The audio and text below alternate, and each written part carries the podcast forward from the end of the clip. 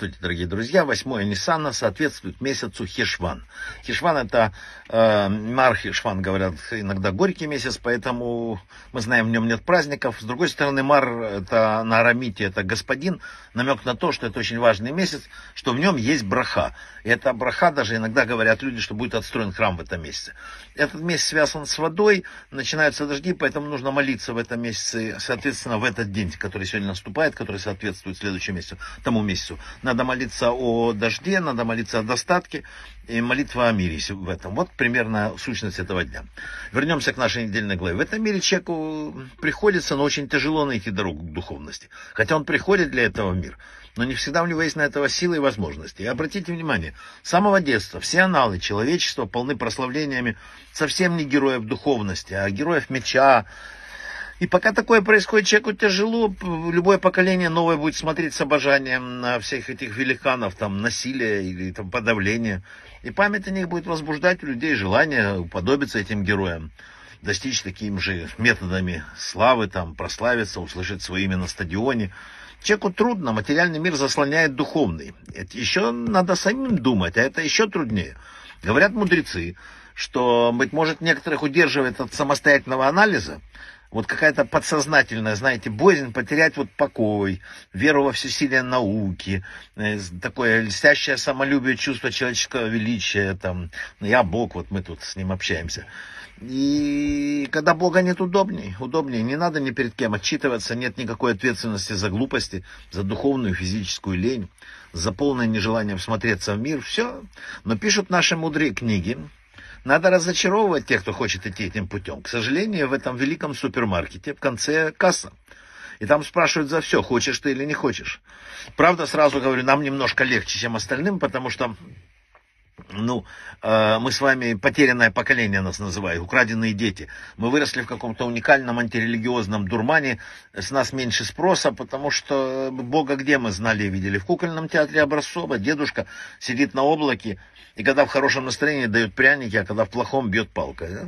Очень многие оказались без веры, потому что Бога им рисовали в каком-то анекдотическом ключе. Одного равина пригласили на диспут э, в какой-то институт научный, начали доказывать, что Бога нет. Через 10 минут он говорит, да, согласен, Бога нет. Они в шоке, там, ну, как так мы так быстро победили. И он говорит, да, такого у Бога, вот Бога, как вы себе представляете, его действительно нету. И вообще, вот смотрите, никто не, скажет, не станет сидеть и рассуждать о квантовой механике, там не имея какого-то даже ну, начального образования. А о Боге, который создал эту квантовую механику, пожалуйста, все все знают. Говорят мудрецы, что многие чувствуют, что есть хозяин мира. Что вообще, что такое неверие, которое есть вера, говорят мудрецы. Это ситуация, когда человек говорит, что в Бога не верит, но не верит только потому, что ему это его обрисовали, в том числе религиозные круги, такого Бога в примитивной форме, что такого Бога человек поверить не может.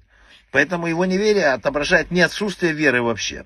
Бывает иначе. Человек поверил, проникся, и тут какой-то сбой. Или человек обижен, что Бог с ним не посоветовался. Как рассказывал Раф Кушнир, э, э Раф один Салантер пришел в трактир там, к человеку, где он останавливался по дороге, когда ехал. Видит он не так, бороду сбрил, не такой. Он говорит, что случилось? Ну, треба, я вам расскажу такой ужас, такой ужас. Э, был человек один, и такой э, бывший еврей, он отошел от и говорит, вот Бога нет, дайте мне сюда сосиски и сметану. Если я вот сейчас съем килограмм умру, Бог есть. А если нет, значит нет. Сожрал, говорит, это все. И вот, ты знаете, надломилось во мне что-то. Раф помолчал. Тут приходит э, дочка э, трактирщика, которая сдала экзамен и получила диплом, что она блестяще играет на пианино. Раб ей говорит, дочка, ну ты что, действительно умеешь играть? А ну садись, играй, я тоже проверю. Дочка отказалась, ну, Раф говорит папе, дочка не хочет, он говорит, как ты можешь такой? Раф, она говорит, папа, ну это даже неудобно, что меня спрашивают, там, умею я играть или нет. Я для этого получила диплом, чтобы не каждому там объяснять. Ну, Раф говорит, извинился, отправил, говорит, ты не получил разве ответа? Ну, дочка тебе все сказала, уже все, она пошла специально один раз, получила экзамен, э, получила диплом, и всем показывает ее. Бог один раз показался своему народу. Миллионы людей были свидетелями. Мы получили бумагу, удостоверяющую нашу встречу с Богом. Все, Тора называется. А теперь дальше что? Каждому должен он показывать. Придет какой-то, э, мягко сказать, человек, скажет, слушай, я брошусь с пятого этажа, если же выживу, Бог есть, а если нет, нет. Или еще хуже толкнет кого-то, скажет. Ну, дураком много. Поэтому мы имеем на руках документы о явлении Бога сотням тысяч людей. И мы должны помнить и рассказывать это своим детям. В этом суть праздника Пейсах. Праздника гарантии, праздника печати и на прошлом, и на будущем. Так было в Египте, и так пройдет спасение в наши дни, в дни Машеха. Брахава от слаха будет побыстрее.